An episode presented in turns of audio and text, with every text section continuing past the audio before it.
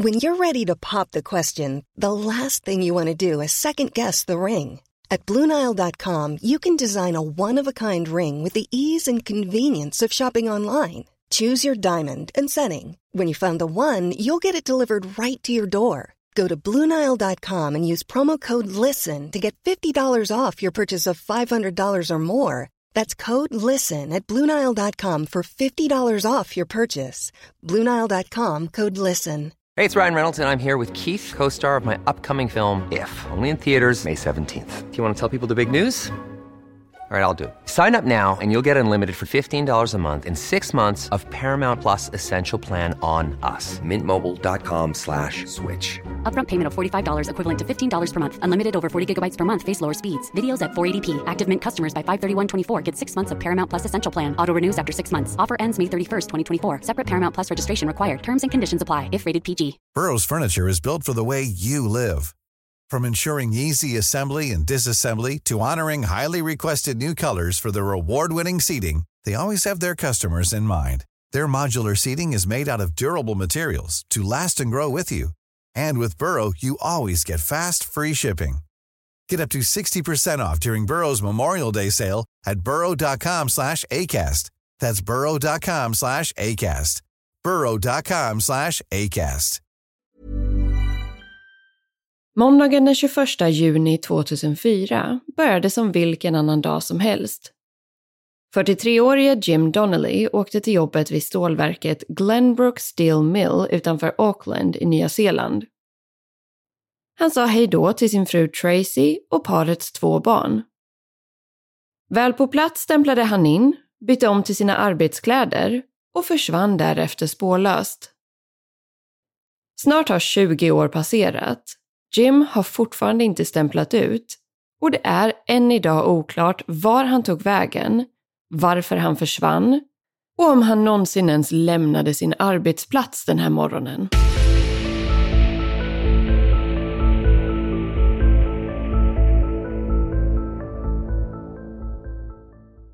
Hej på er och varmt välkomna ska ni vara till ännu ett avsnitt av Rysapodden.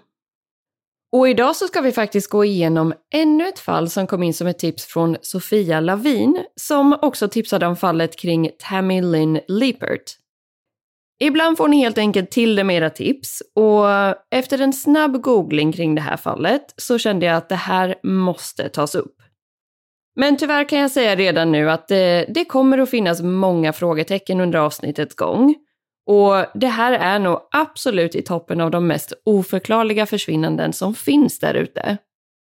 Och det har givetvis varit väldigt omtalat i Nya Zeeland där allting inträffade. Men däremot har det inte fått särskilt mycket uppmärksamhet hos oss här borta på andra sidan jordklotet. Så jag hoppas verkligen att ni kan erbjuda lite ny input kring det här fallet, för eh, jag kan säga att jag tyvärr har gett upp hoppet om att försöka förstå hur något sånt här ens kan hända. Men med det sagt så tycker jag att vi tar och hoppar rakt in i veckans avsnitt och det oerhört märkliga försvinnandet av Jim Donnelly.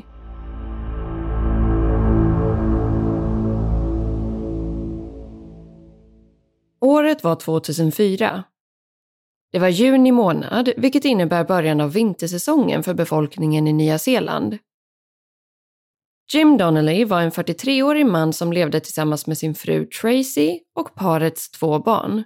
Deras sjuåriga son Liam och femåriga dotter Siobhan. Jim och Tracy träffades i samband med en fest under slutet av 80-talet och kärlek uppstod nästan omedelbart. Familjen bodde tillsammans i sitt hem som låg i staden Auckland på den norra ön av Nya Zeeland. Livet rullade på i vanlig ordning och Tracy har beskrivit att de var en helt vanlig familj med två arbetande föräldrar som jobbade hårt för att kunna betala av sitt huslån och att ge sina barn en bra uppväxt. Jim arbetade som ingenjör och forskare på stålverket Glenbrook Steel Mill som ligger en bit utanför Auckland. Han hade arbetat där i ungefär 20 år och trots att han beskrivs som en väldigt privat person som i mångt och mycket höll sig för sig själv på arbetsplatsen så var han otroligt uppskattad av sina medarbetare. Jim var både passionerad och stolt över sitt arbete och hade alltid haft ett stort intresse för vetenskap. Saker och ting skulle dock förändras drastiskt under måndagen den 21 juni 2004 när Jim försvann spårlöst och lämnade sin familj bakom sig med frågor som än idag inte har kunnat besvaras. Allting började egentligen under helgen innan detta, det vill säga under lördagen den 19 och söndagen den 20 juni. Tracy hade noterat att Jim uppenbarligen kände sig stressad eller orolig över någonting under en period och under just den här helgen så betedde han sig väldigt konstigt och var inte riktigt sig själv. Lördagen den 19 juni hade Tracy och Jim planerat att spendera natten tillsammans på ett hotell inne i stan. Men plötsligt förklarade Jim att han inte längre kunde göra detta eftersom att han var tvungen att åka iväg på ett viktigt möte. Något som definitivt verkade märkligt eftersom att han normalt inte arbetade på helgen och framförallt inte på en lördagskväll. Jim ska inte heller ha förklarat för Tracy vad det här mötet handlade om och varför det var så pass viktigt och brådskande. Han ska dessutom ha åkt iväg och hyrt en kostym som han skulle ha på sig under mötet. Och än idag är det väldigt oklart varför han gjorde detta. Den enda informationen Jim delade med sig av till Tracy var att han kanske skulle vara lite skör när han kom tillbaka från mötet. Hon ska då ha funderat en liten stund på det här uttalandet och därefter kommit tillbaka och frågat Jim om han menade att han skulle vara skör fysiskt eller psykiskt. Och han ska då ha sagt att han menade fysiskt. Tracy lyckades dock inte få ur sin make någon mer konkret information än så och han begav sig sedan iväg på sitt mystiska möte. Efter mindre än två timmar så kom Jim tillbaka hem igen. Tracy blev då väldigt lättad eftersom att han inte hade en enda skråma på sig. Och med andra ord verkade han inte vara fysiskt skör som han hade nämnt tidigare. Däremot verkade han definitivt vara psykiskt skör och ville fortfarande inte öppna upp sig om var han hade varit och vad som egentligen pågick. Dagen efter, söndagen den 20 juni, blev det inte mycket bättre heller. Det var fortfarande uppenbart att Jim var stressad och mådde dåligt över någonting.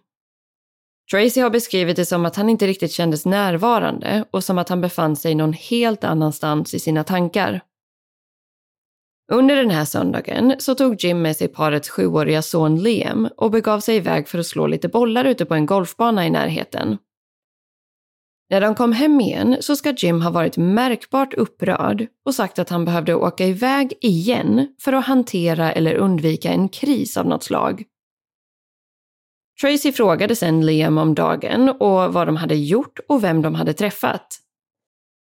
Ingenting ska då ha verkat särskilt udda eller konstigt och Liam nämnde bland annat att de hade åkt förbi Jims barndomsvän Steven Taylor med familj, men att de då inte hade varit hemma. Återigen visste inte Tracy var Jim befann sig eller vem han skulle träffa den här gången. När han väl kom hem igen senare under söndagen så ska hon fortfarande inte ha lyckats fiska fram någon mer information. Vid något tillfälle ska Jim däremot ha sagt någonting i stil med Om du visste vad som för sig gick i mitt huvud så skulle du inte vara orolig. Familjen kommer först. Familjen är alltid viktigast. Tracy kände sig ändå både orolig och hjälplös och visste inte alls hur hon skulle hantera situationen. Hennes make gick uppenbarligen igenom någonting väldigt jobbigt och givetvis ville hon finnas där för honom. I slutändan insåg hon dock att det inte fanns så mycket mer att göra om Jim inte ville prata med henne och familjen gick sedan och la sig. Dagen därpå, det vill säga måndagen den 21 juni 2004, så klev Jim upp ungefär samma tid som han alltid brukade, runt klockan fem på morgonen. Han gillade nämligen att komma in till jobbet i tid för att komma igång med arbetsdagen. Trots att helgen hade varit så pass konstig så verkade allting nästan som vanligt. Jim väckte Tracy för att säga hejdå innan han åkte iväg till jobbet, precis som han hade gjort varje dag under hela deras liv tillsammans. I samband med detta ska Jim bland annat ha nämnt för Tracy att han hade köpt en present inför Liams födelsedag. Han förklarade att han hade lämnat presenten i garderoben så länge och skulle ta hand om det sen när han kom hem. Efter att Jim lämnade bostaden så har man i efterhand kunnat bekräfta att han stannade till på en bensinmack för att tanka och han köpte då även en muffins. Han åkte sedan vidare till stålverket och stämplade in precis som han alltid gjorde. Någonting lite ovanligt den här morgonen var dock att han inte satte på datorn för att kolla sin mail när han kom in till kontoret, vilket han normalt brukade göra.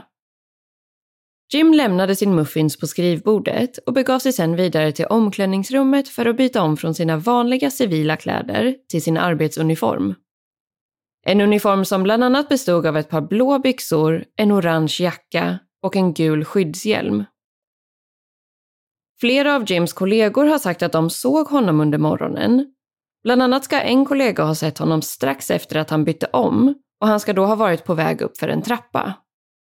Kollegan ska ha hälsat på Jim, men ska då inte ha fått någon hälsning tillbaka och har beskrivit att Jim nästan verkade orörlig och att det inte riktigt gick att få kontakt med honom. Och om det nu var så att han betedde sig på det här sättet så kan man ju såklart undra varför den här kollegan inte försökte ta reda på om Jim mådde bra eller vad det var som pågick. En stund efter detta ska han också ha setts till av en annan kollega och det verkade då som att Jim hade lite svårt att fatta ett beslut kring var han skulle gå någonstans. Ungefär vid klockan åtta på morgonen så ringde Tracy till Jims arbetsplats men fick då inget svar. Han ska inte heller ha haft någon mobiltelefon på sig och deras normala sätt att kommunicera när han var på jobbet var därför genom hans arbetstelefon. Det hände absolut att han inte svarade på en gång eftersom att han ofta befann sig ute på stålverkets område snarare än inne på sitt kontor.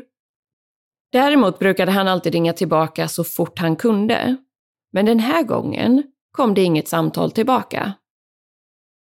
Vid klockan nio den här morgonen skulle Jim närvara vid ett möte. Mer exakt var det ett överlämningsmöte mellan personalen som jobbade natt och dagtid och Jim såg alltid till att vara med på det här mötet. Men just den här dagen så dök han inte upp.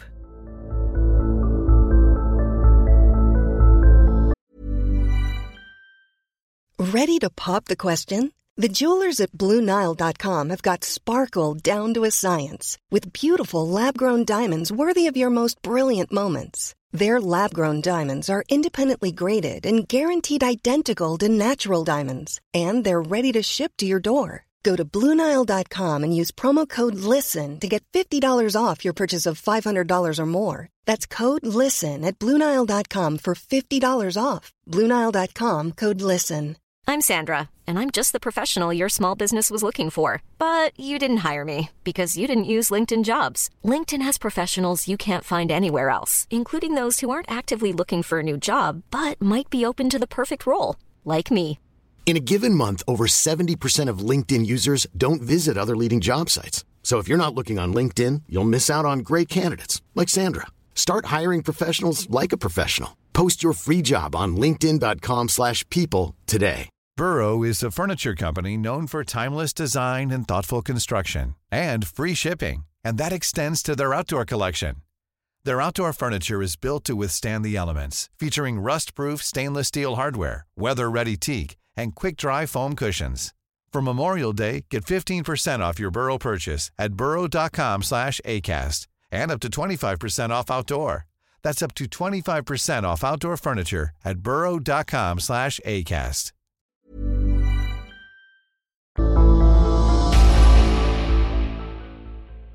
I takt med att Tracy fortsatte söka Jim via hans arbetstelefon utan svar så blev hon mer och mer orolig. Hon pratade sen ihop sig med Jims barndomskompis Steven Taylor och hans fru.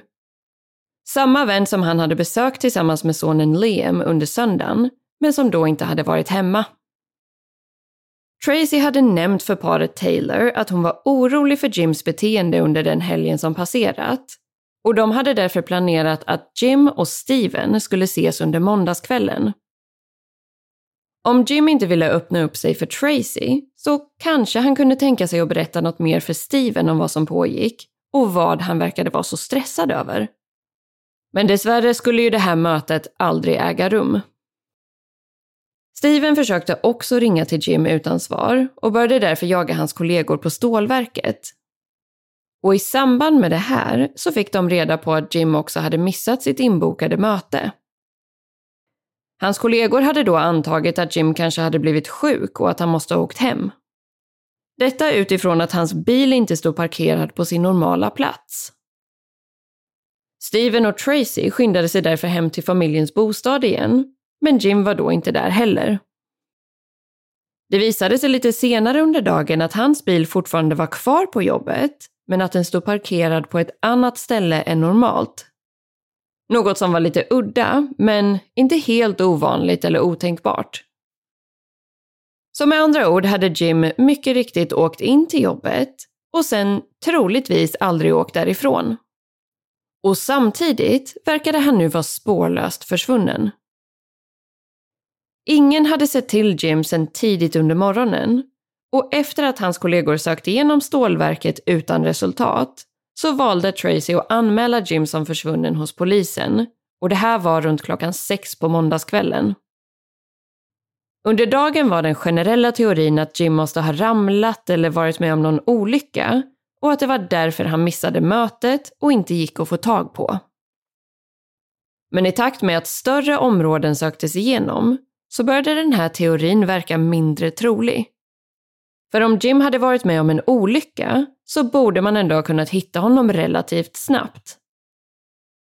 Visserligen var stålverket väldigt stort och hade ett enormt tillhörande område.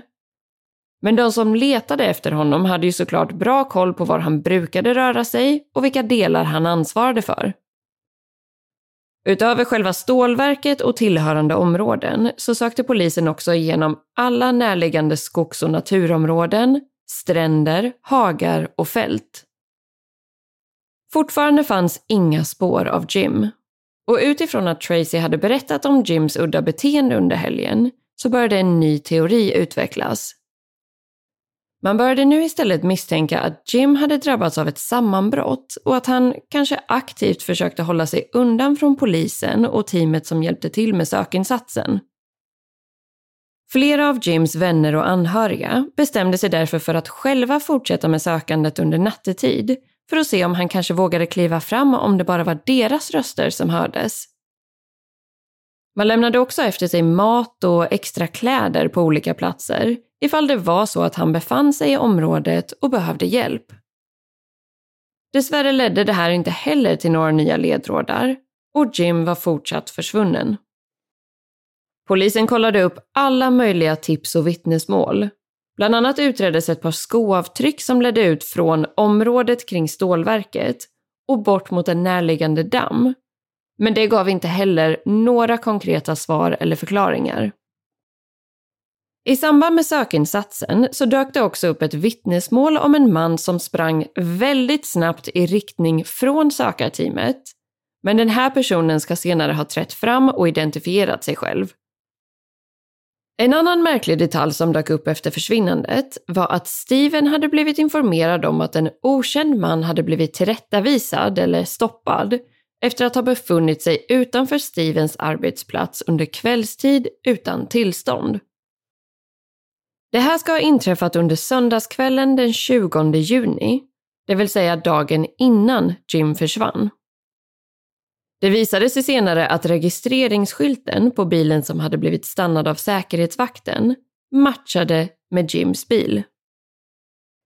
Och enligt den här vakten på Stevens arbetsplats som pratade med Jim så ska han ha varit samarbetsvillig och visat upp sitt körkort när han blev ombedd att göra det.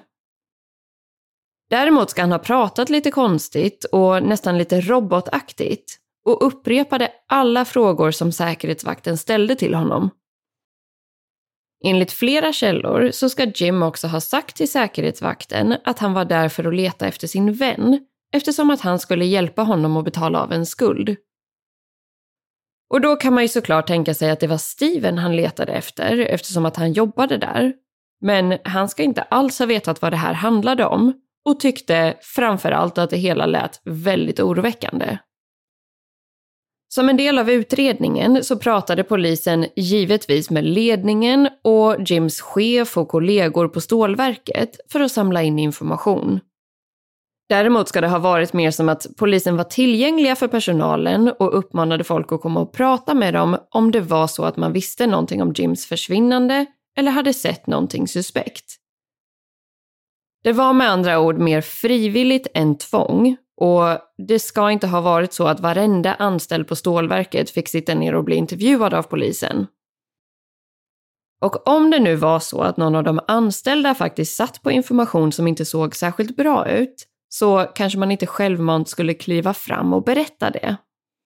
Så många, och framförallt Tracy, har därför ställt sig väldigt frågande till varför man inte valde att intervjua varenda person som arbetade på stålverket. Även de som inte arbetade under den aktuella dagen, eller som inte var där just vid tillfället då Jim försvann. Det ska dock sägas att det finns flera källor som uppger att alla anställda blev intervjuade av polisen, men det verkar inte som att det faktiskt var så. Oavsett så fanns det inte särskilt mycket information att hämta där heller och senaste gången Jim sågs till ska ha varit inne i stålverkets lokaler någon gång runt klockan 8.30 på morgonen. Det man visste helt säkert var ju att Jim hade stämplat in på morgonen och att han faktiskt befann sig på jobbet, att han bytte om till sin arbetsuniform och att hans bil fortfarande stod kvar på parkeringen. Efter det här så var det som att han hade gått upp i rök och det fanns ingen rimlig förklaring till var han hade tagit vägen. Det finns en del artiklar där polisen nämner CCTV och övervakningskameror som en del av utredningen. Men det verkar inte som att det ska ha funnits något inspelat material från själva stålverket och deras eventuella kameror som man då kunde använda sig av för att försöka förstå vart Jim hade tagit vägen eller vilken dörr han eventuellt hade gått ut genom. Om han ens lämnade stålverket vill säga. För det finns ju inga vittnesmål om att han skulle ha gjort det. Och idag så får man väl tänka sig att det kanske skulle ha funnits mer möjligheter till den här typen av material. Men år 2004 så kanske det inte var riktigt lika vanligt med CCTV på arbetsplatser. Faktumet att en anställd kunde försvinna på det här sättet var ändå otroligt förbryllande och förvirrande.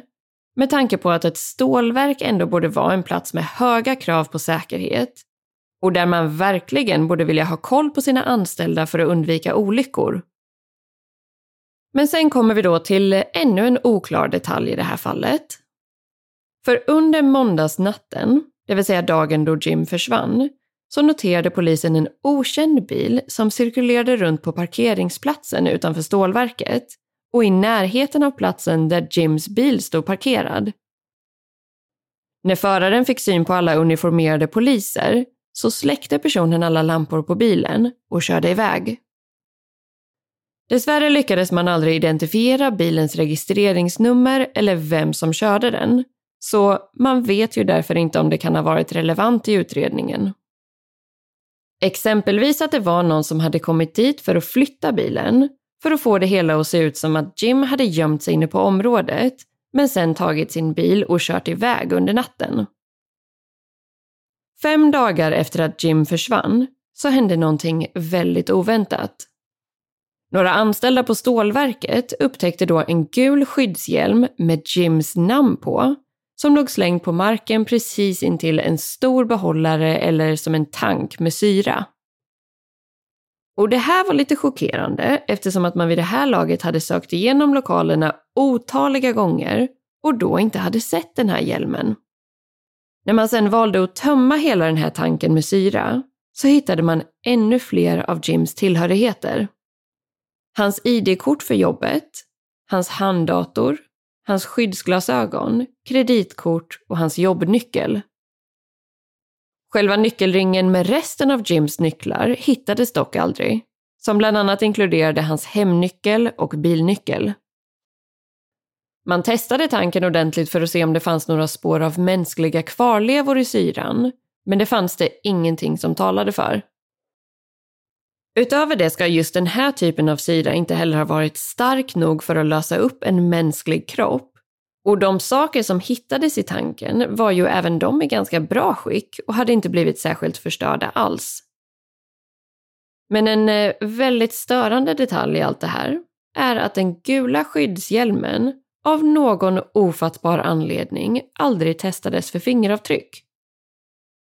Och om någon hade placerat Jims saker där i efterhand för att vilseleda eller försöka styra utredningen åt något håll så kunde ju det eventuellt ha varit hjälpsamt. Däremot hade det nog varit svårt att göra någonting med informationen om det hade varit någon av hans kollegors fingeravtryck på hjälmen, eftersom att det egentligen inte vore särskilt konstigt om de vid något tillfälle hade rört hans hjälm i samband med det dagliga arbetet. Och sannolikheten att det skulle vara någon extern person som placerat sakerna där känns också ganska så låg eftersom att det var ett avspärrat område inom stålverkets egna lokaler. Men det är ju svårt att veta och tyvärr lär man nog aldrig få en förklaring gällande hur Jims hjälm och andra saker hamnade där och om de placerades där efteråt eller om de på något märkligt sätt missades när man genomsökte lokalerna.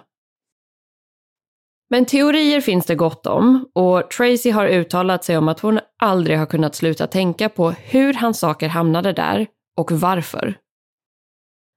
Sökandet efter Jim fortsatte under flera veckors tid, men till slut fick man lov att avbryta arbetet.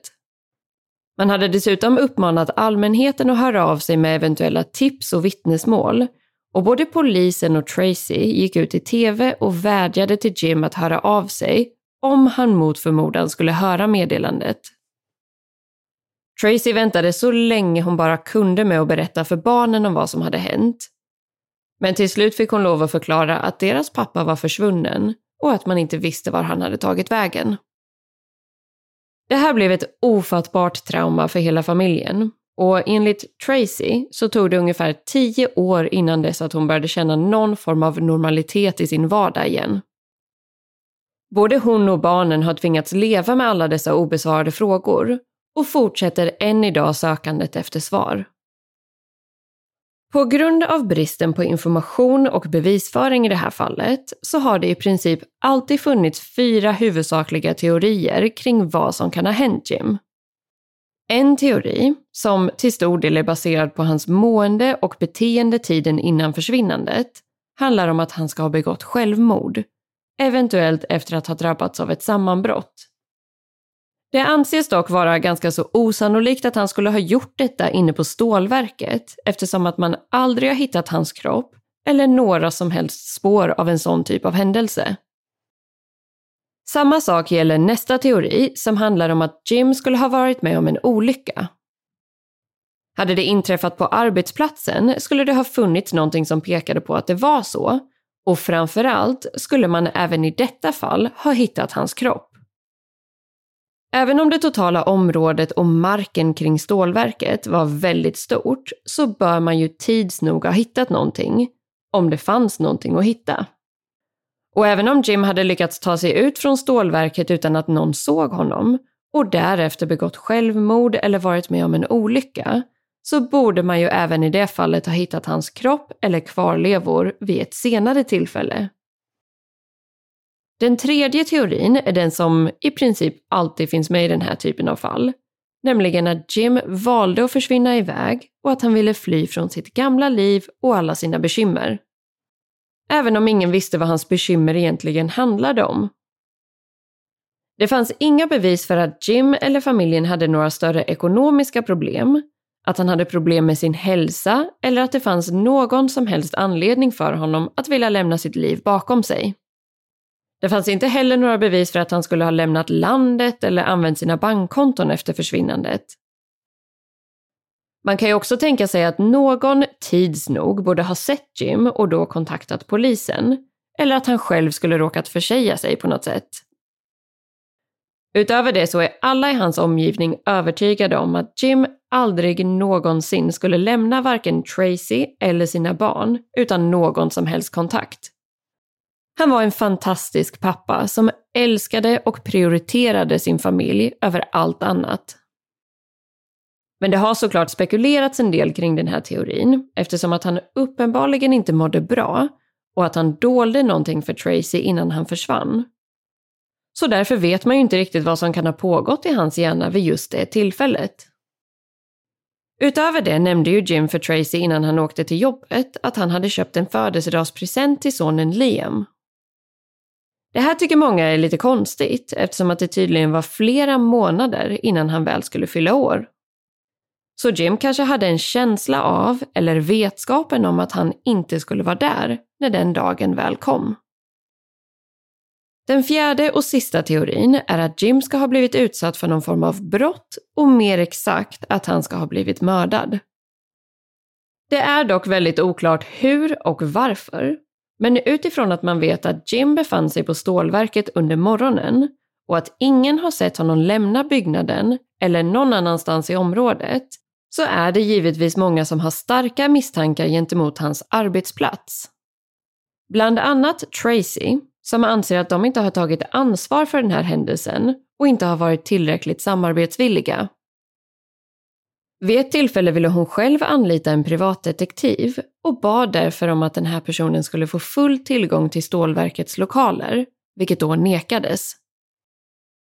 Företaget New Zealand Steel, som äger stålverket Glenbrook Steel Mill, har dock varit tydliga med att de under åren som passerat har gjort allt de kunnat för att hitta Jim.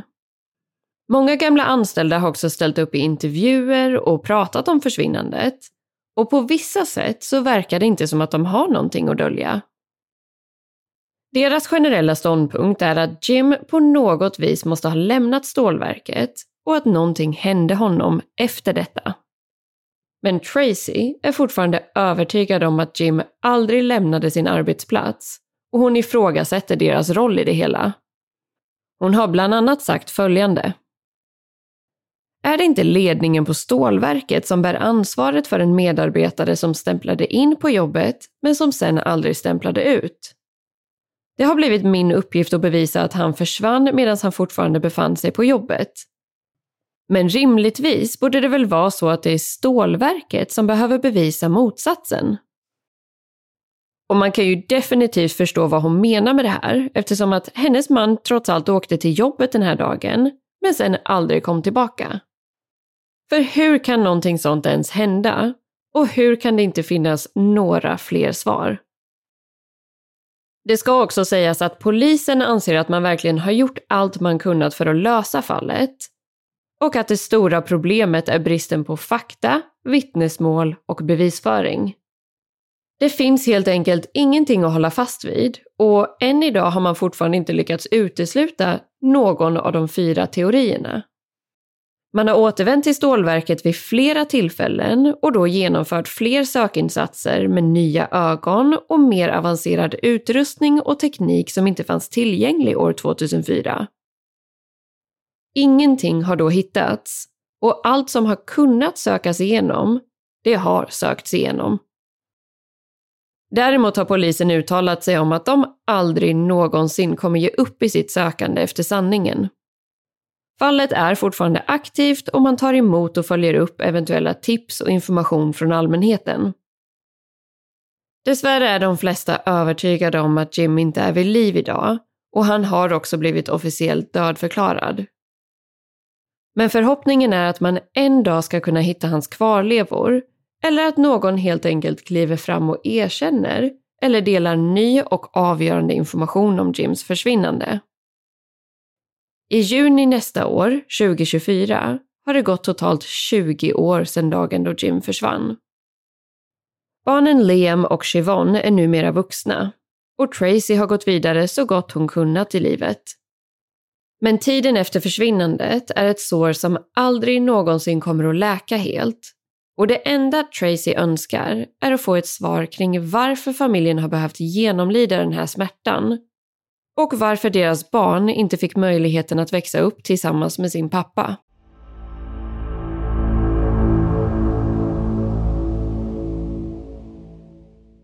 Ja, då är vi återigen här med tusen frågor och inga svar. Det här är verkligen helt omöjligt att få grepp om. Och det känns som att det liksom saknas en stor del av information i det här fallet. Vilket det såklart också gör eftersom att man fortfarande inte har lyckats hitta några svar eller förklaringar efter snart 20 år. Så man kan ju absolut förstå varför det här brukar beskrivas som ett av Nya Zeelands mest oförklarliga försvinnanden. Och man får bara hoppas på att man en vacker dag kan besvara i alla fall några av alla de frågor som florerar kring Jims försvinnande. Och om ni sitter på några bra svar till alla de här frågorna så får ni hemskt gärna höra av er. Och tills vi hörs igen nästa måndag så säger jag tusen tack för att just du har valt att lyssna på ännu ett avsnitt av Rysapodden.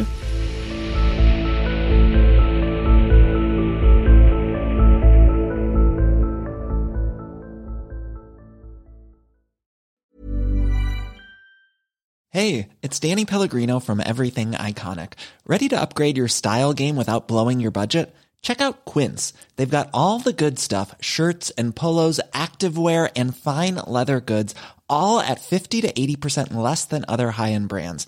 And the best part? They're all about safe, ethical, and responsible manufacturing. Get that luxury vibe without the luxury price tag. Hit up quince.com slash upgrade for free shipping and 365 day returns on your next order. That's quince.com slash upgrade.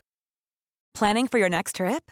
Elevate your travel style with Quince. Quince has all the jet setting essentials you'll want for your next getaway, like European linen, premium luggage options, buttery soft Italian leather bags, and so much more. And is all priced at 50 to 80% less than similar brands.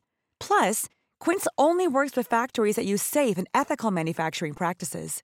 Pack your bags with high-quality essentials you'll be wearing for vacations to come with Quince. Go to quince.com/pack for free shipping and 365-day returns.